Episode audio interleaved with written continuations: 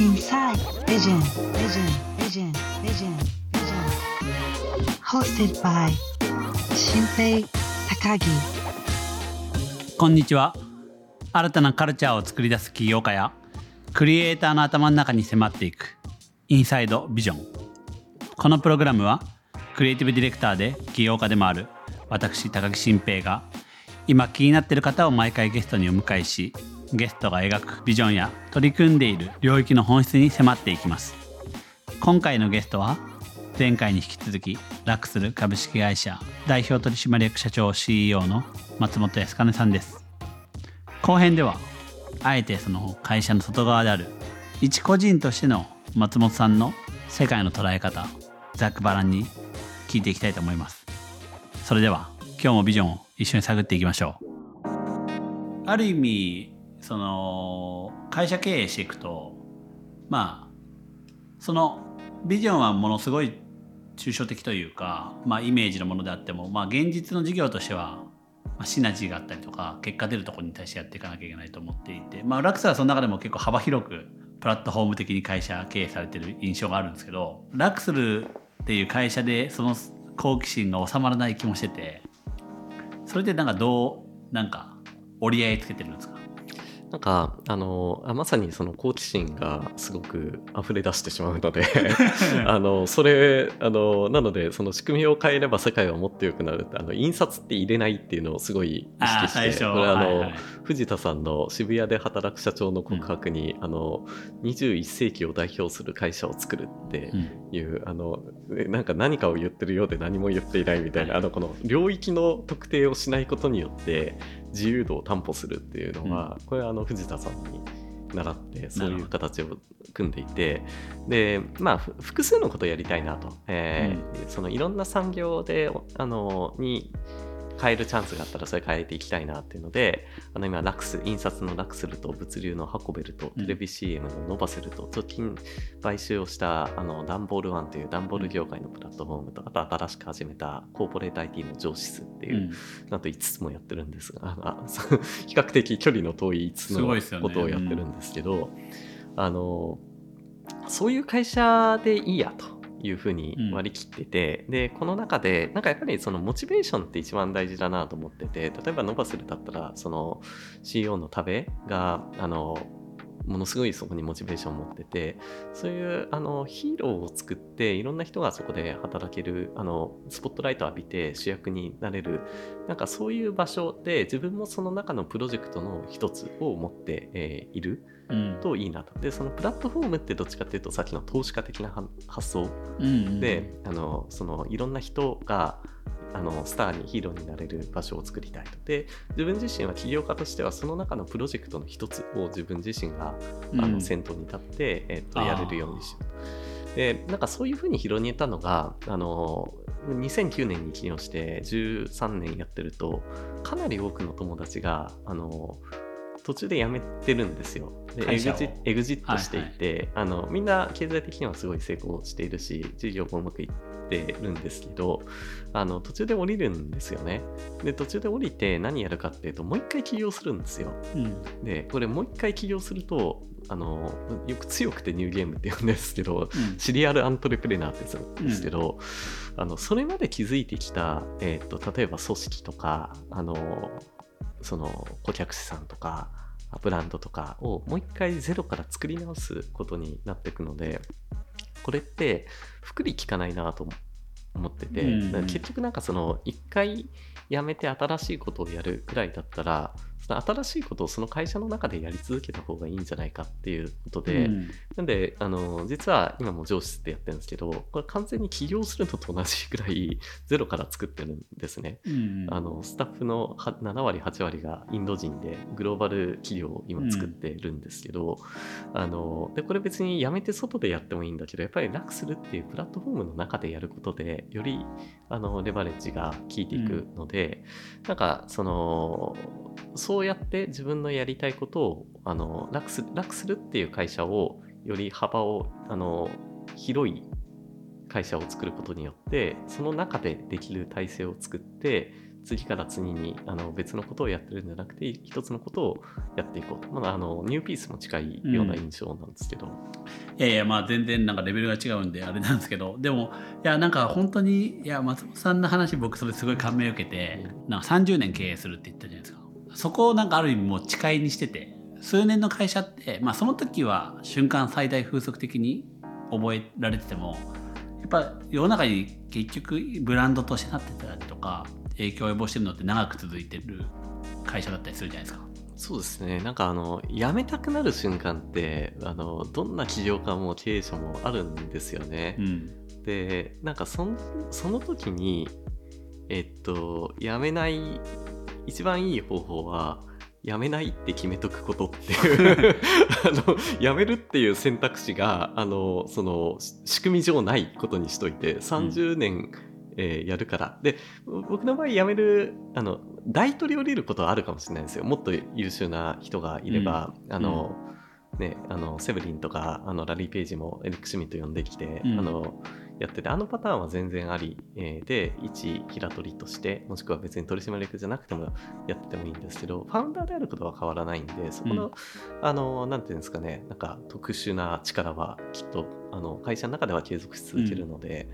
あの別に役職にこだわりは全くないと。でただあの長く続けることによってあの作れるインパクトってすごく大きいと思ってて仕組みを変えれば世界はもっと良くなる。でその仕組みを変えるってそのすごい最初のアクションなんですけど世界はもっと良くなるって世の中のみんなが使ってくれるようにならないとやっぱり変わったってならないんでうん。でそれを取るにはあの5年3年とか5年じゃ難しくて20年から30年ぐらいの時間軸で、えっと、事業に向き合っていかないと最終的にそのインフラを作るっていうのは難しいんじゃないかなと。ででもそうするためには途中であの絶対嫌なこととかなんか他のことにきあの目が移るとかあるんでもう最初からルールで、えっと、30年やめないって縛っちゃう。自分自身を縛っちゃうことによってその選択肢を頭の中に思い浮かべないように身しようという、なんかこれもなんていうんですかね。なんかあの自分で決めた勝手なルールみたいな、インパクトを僕作るために。あのーこの数年間で一番影響を受けた一つの考え方で、僕ももうそれ自分の中の誓いにしてそこが一番ブレるなっていうのは、なんかあとあのやっぱりいつ辞めるか分かんないリーダーのもとについていくのって嫌じゃないですか、うん。なんかどれだけあの素晴らしいスピーチをしようが優秀だろうがうん。あのこの人あと3年で辞めるんだろうなっていう人についていくのってやっぱりすごく難しいなと思ってて、なんかそれはそれで一つのあの、まあ、求心力うん。でもあると思ってるんですよね。なるほど。でその自分自身の自信にもなるし何かあの大きな決断をしないといけない時に多くの人がノーっていうことに対してあのイエスっていうにはやっぱりあと30年この会社に責任を負っているのは自分だからっていううんなんかその自分自身のあのその自信うんにもなっていくと思ってて、まあ一つそういうのは決めてますね。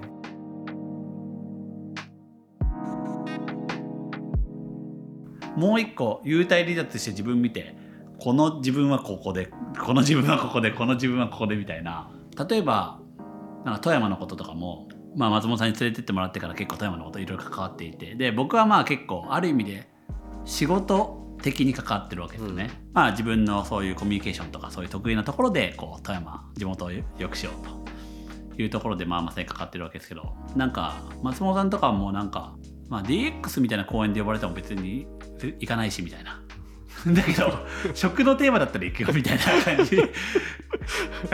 美術だったら行くよみたいな感じとかが結構明確にあってあるあのだと僕は勝手に察してて。だそから県庁の人によく DX とかで呼んでは来ないですよみたいな。食歴読んだら来ると思いますけどってよく言ってるんですけど。いや、ほんとその通りで。なんか、あれですよね。あの、新平さんは、あの、上手ですよね。その仕事として関わるから、ちゃんとコミットを長く 作り続けることができてそれし。か関わり方がないっていう僕は、あの、好奇心ドライブなんで、あの、自分の興味のある好きなことを、あ DX 興味あるんですよ。DX 興味あるんですけど、ただ、富富山山県はね DX よりもあの観光と食だろってうまい飯と綺麗な自然っていうこっちの方がいいよなと思ってるんでで、はいはい。あの なんで富山県で それ別にあの 何県でも DX ってあるけどあの食と観光は自分個人的に大好きだしあの、はい一番これ世界に誇れるものだからそこにはパッションがあるんですけど、うん。なんかあの表面的にあの表面的にっていうとですけどあのやっている取り組みってあのみんながやってるからうちもやろうみたいなのってなんか嫌いなんですよね。はいはいわかりますよはい、ごめんなさい。富山、富山大好きです。大丈夫ですいやでもなんかだから結構そこがある意味でなんかこうなんていうんですかだから自分とその対象物の関わり方をこう、まあ、クリアなのかななんかモチベーションがっていうのはすごい思思いますね。いや、そうかもしれないですね。なんかあの、ワクワクしないことにあんまり時間を使わないようにしようっていうのと、うん。ワクワクすることとか素敵な人、あの、に、あの、時間を使う。ん。あの、例えば、アイザックの、あの、うん。長野のこあの高校のはい。小林凛とかあ見ててやっぱすごいなこの人って。やっぱ、うん。あのすごい、まあ、気づいたらものすごい巻き込まれるんですけど、い。やっぱりなんかこうそういうリーダーがいてそういう人を支えるのってすごく心地いいなと思いますし、まあ、楽するっていう会社は自分があのうん。思いを持ってビジョンを持ってやりたいことを持ってやっているのででその他のところで言うと自分ではなくて何か素敵な人コンテンツを支えていく側にあの回ってでそういう人が見ている景色を一緒に見れるとなんかいいなと。なるほど。人がいないものがあんま好きじゃないかもしれないですね。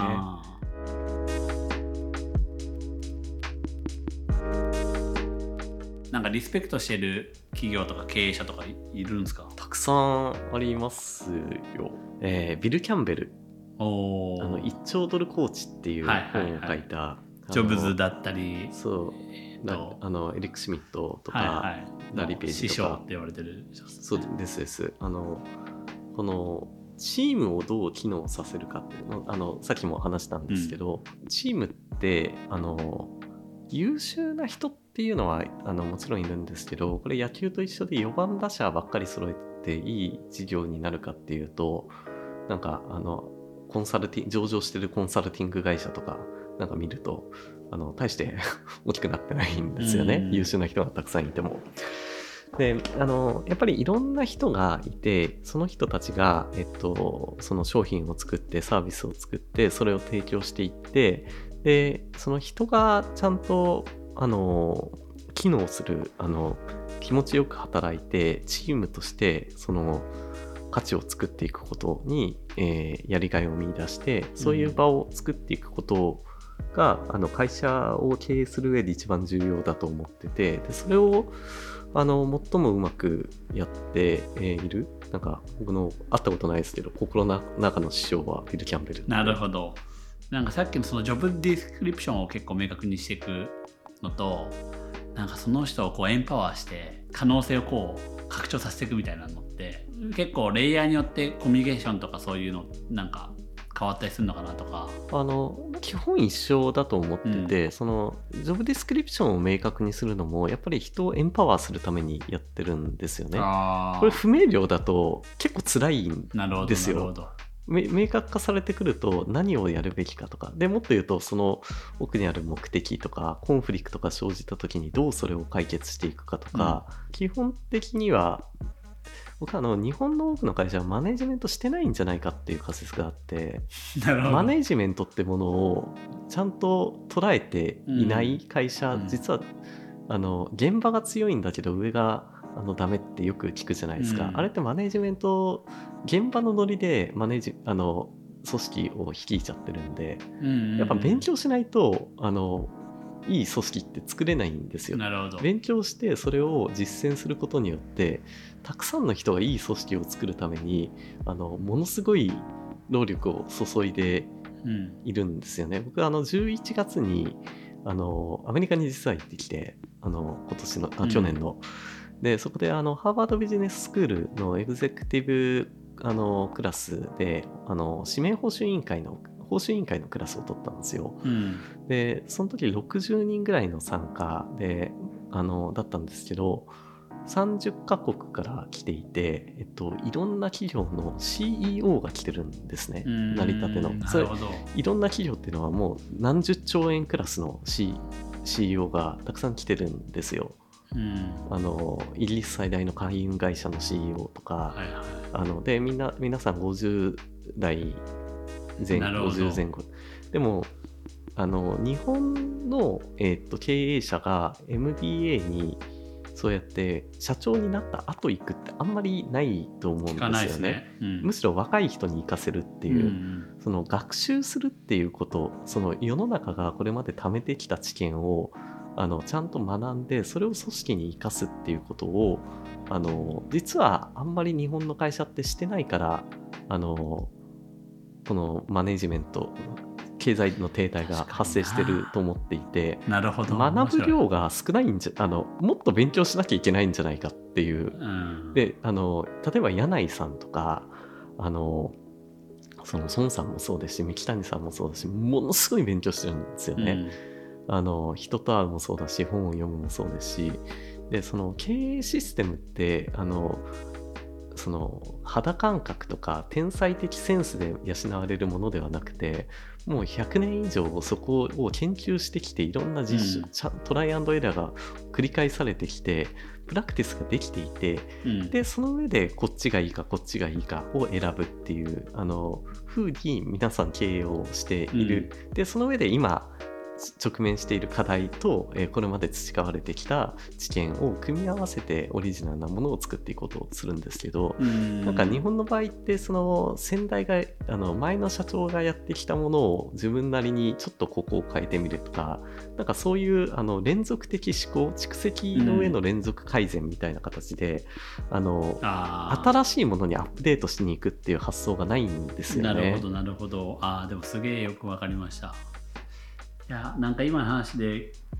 ハッとしたのは多分僕もなんかさっき job description って聞いた時に分かった気がして多分それもそれはなんか自分の中での結構狭い job description だったんだなと思ってそういう アップデートしてないっていうのはなんか結構うんなんかまあむしろそうなってんだろうなって今なんかすげえ景色が浮かんで、うん、これはあのやっぱ日本人は勉強量がすごい少ない。一般的に、あのもちろんそうでない方もたくさんいるんですけどあの勉強材料もやっぱり日本語にもう情報が入ってこなくなっちゃっててあそうですね。のダイレクトにあの英語圏に蓄積されたものにを取りに行かないとあのあるものの1割も入ってないと思うんですよね。まあですよね。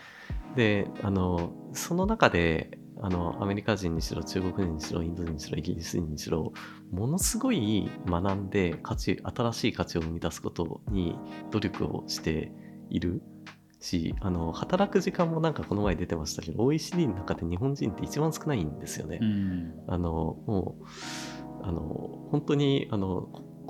国民全体がゆとりになっちゃっててあの、スペインのシエスタよりスペイン人より働かないんですよ。生産性も低いですし。生真面目で長時間労働っていうイメージは全くないですよ。生産性を気にしない生産性が低い上に働く時間が短くて、能力をアップデートしにしないのでまあそれは国こうなるよねと。うん。あのもうほぼ滅亡ルートに入ってってると思ってスペインよりも働く。いて。でなんかそこからやっぱり出るためにはあの学んでいくしかないと思っていてそれを学ぶことをどんどん取り入れていって、まあ、会社を変えていくとか。なるほど。こう知知識をこう蓄積していけばいいんだみたいな、こう01でこうアップデートしたりとか新しいものを取りに行ったり知らない視点を取りに行ったりっていうのとは結構真逆ですもんね。うん。そういう見えない力学というか型にはめはめられてしまってるんですね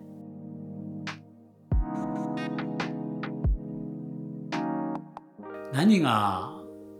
ボーリングのセンターピン的になっていくんですかね？僕実は1個、えっと、希望を持っていてはい。20年後ぐらいから一気に変わるんじゃないかなと思ってるんです。20年後ですか？20年後ぐらいから。でそれは何かっていうと子供たちの世代がうん。もうあの私立の高校じゃなくてインター行くようになってはいはい。あの教育のベースが日本の教育の外に出始めてはあ。日本の大あの日本教育に親の世代があの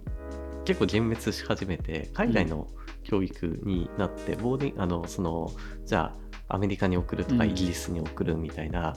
これってあのこれまでって帰国子女っておあの親の仕事の都合で海外に行った人あがあ、まあ、僕らの世代はそうでしたね。帰国子女だったと思うんですけどあのこれから日本で教育を受けさせることにがあの嫌なうん。親が増えてってでそうすると海外に子供をどんどん送るようになっていくしあの保育園とか小学校でも今インターがすごい増えてて中学校小学校ができると中学校ができて、高校ができて大学海外に行くみたいな。でそうするとあの教育のベースにあるなんか価値観の部分がすごい変わってきて、うん。あの実はリーダーがあの出やすく教育そのもののシステムが変わっていく。なるほど。じゃあ、で日本の教育が変わるわけじゃなくて、外に出ていく日本の教育が崩壊することによって、えっと、外にもう崩壊してると思うんで、はいはい。外に出て、まあでこれ同じことがやっぱり新興国って大体起きてるんですよ。韓国もあの97年以降それが起きてるしあの中国もやっぱりウミガメの人たちが一気にそその発展を作ってきたしインドネシアもそうですしあの、まあ、インドとかもそうで。でそういうあの多くの新興国で見られたあのリーダーの育成ルートがあのは大体海外アメリカイギリスで、えっと、教育を受けた人が戻ってリーダーになっていくっていうこのルートが日本でも東大なんてもう行っても仕方ないよねって思う僕とかはもうあの絶対子供行かせたくないですもん日本の大大学に。はい。あのそのリーダーシップとかうん。もの、社会に対する責任がを培う教育がなされてないので、でっていう世代がす人がすごい増えてくると子どもたちの実は今あの5歳10歳ぐらいの子たちが25歳30歳になってくるとあの大きくあのその海外帰りの人たちがあの増えていくとだいぶ経済も、えー政治とか変わってくんじゃないかなって。確かにまあ今の Z 世代みたいな子たちもまあそこまで言ってないにしてもベースの英語力とかインプットしてる情報先がもう全然違うじゃないですか。うん。まあそれで結構これぐらいなんか価値観だいぶ違うなって感じもするんでよりそれがドラスティックになっていくとなんかすごいまあ確かになんかもう別人種みたいになっていくのかもしれないですね。そうですね。あとはあの経済的にももうあの物価的に日本ってかなりあの所得に対して購買力が落ちてきているうん最新版の iPhone を毎年買い続けるって今結構きついじゃないですか、うんでもこれアメリカ人とかドイツ人って別に買うこと普通にできていてでこれあの国家そのもののあの、えーその購買力陛下がどんどんどんどん下がり続けてきていて、あの貧しくなってるんですよね。明確に今の日本は世界でその先進国で最も貧しい国にすでになっていて今後もなり続けていく可能性があるので、うん日本の企業で働くと外資が給与いいっていうのってこうやってあの相対的に日本は貧しいから海外の普通の給与の方が高いんですよね。なるほどなるほどでそうなってくると日本で働くインセンティブがどんどんなくなってて海外あの外資に行かないと。であのそうしてみんな英語を頑張るっていう、まあ、韓国で起きたことですけど。なるほど。起きていくと思うんですよね。ちょっまと、あ、なんかリリープフロッグ現象の逆みたいな。あ、ですですですです。で、それがまたリープフロッグを生んでくるんじゃないか、イノベーションの種が、なるほど。その世代が作っていくんじゃないかなっていう、あの、すごい、僕はあの悲観シナリオじゃなくて希望にあふれたまあ、シナリオとして。2040年ぐらいに消滅可能都市が大量に出てまあそういうタイミングでまあ希望の種も生まれるっていう感じなんですかね。まあ、あのでも僕たちの世代もやっぱりこうやって起業する人があの新平さんとかあの僕もそうですしすごい増えてきて、うん。で一回起業するとその社会のあのドグマじゃないですけど、うん。あの要請から解放されて結構みんな自由になってくうん、るじゃないですか、うですね。髪の毛緑になったりとか、はいはいはい。そうやって自由な人が増えてくるとあの意見を言うようになってあのその正しい答えを言うことではなくて考えを持ってアイディアをシェアしていくことうん。があやっぱり足りてないと思ってて、そういうことをすることにあのアイディアを自分の考え自分のアイディアをあの発信することにためらいのない人がうん。すごい増えてうん。今でも増えてきてると思うので、まあ、こういう流れがどんどんうん。増え加速化していくんじゃないですかね。いやそうですね。なんかいや20年後って想像したらまあ自分50何歳とかかなとかって思って。まあでも、まあ、逆に言うとホリエモンのまあがもう多分の世代とかがその60とかあもうちょっと言ってるか60代とかでなんかまあ確かにそう考えるとその世代がこう社会の中盤というか、まあ、結構うん。メインの一番意思決定できるレイヤー560代とかになっていったら時に若い人がこう新しい OS を持った20代30代がたくさんいたら、まあ確かに社会変わっていくかもなとか思いました。僕多分その時には50代60代が中心じゃなくて30代ぐらいが中心になると思うんですよ。マクロンって4 40ぐらいで首相になってるじゃないですか。そういう流れですね。であの例えばあのじゃああのラリー・ペイジが起業した時って25歳ぐらいで、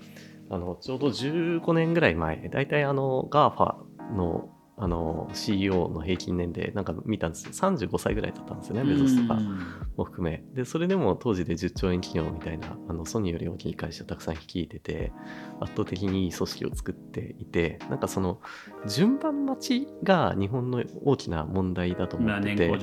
そうあの年を取らないといい仕事年を取るといい仕事ができる若いといい仕事ができない。これあの嘘であるどころか真逆だと思っててうんうん。あの若くないと、えーアップデートできないからいい仕事できないのに若くない人が、あのトップにいることによって変化が起きないと。で若い人が自分で何かを作って、えっと、この、まあ、僕ナクスルよりもはるかに大きな10倍ぐらいの会社を30歳とか35歳ぐらいの子がどんどん作っていくっていうのが、まあ、起きてくんじゃないかなと思いますね。うんでそういう人たちがあの経済でも政治でも中心に出てきてあの意思決定していく。なるほど。まあそういう人たちだからまあ席を譲ってというかまあ勝手にな新しいことやるのかもしれないですけどなんか応援してったりとかまあさっきのエリック・シュミットじゃないですけどそういう、なんか経験でこの若い人のチャレンジをこう応援していけたりとか、うん、なんかそういう関わり方になっていくと理想なんでしょうね、そうですね。上の世代が。うん。上の世代って言った時僕らこその世代になるわけだけどそうですね。うん、まあ多分その勝手にやっていくと思うんですよね、みんな。まあ、基本的にはそうですよね勝手にやってってあのそそういう人たちがどんどん出ていくとやっぱりあのその支援者じゃ物事って成り立たないと思ってて、どれだけ国がスタートアップだって言ってもあの、うん 言おうが言わないが全く変わらないと、とそう当事者なんですよね結局は。いい当事者がきっとこれから増えていくんじゃないかなっていうので。まあ20年後とか考えたことなかったですけど確かになんかすげえ希望が湧いてきました急に、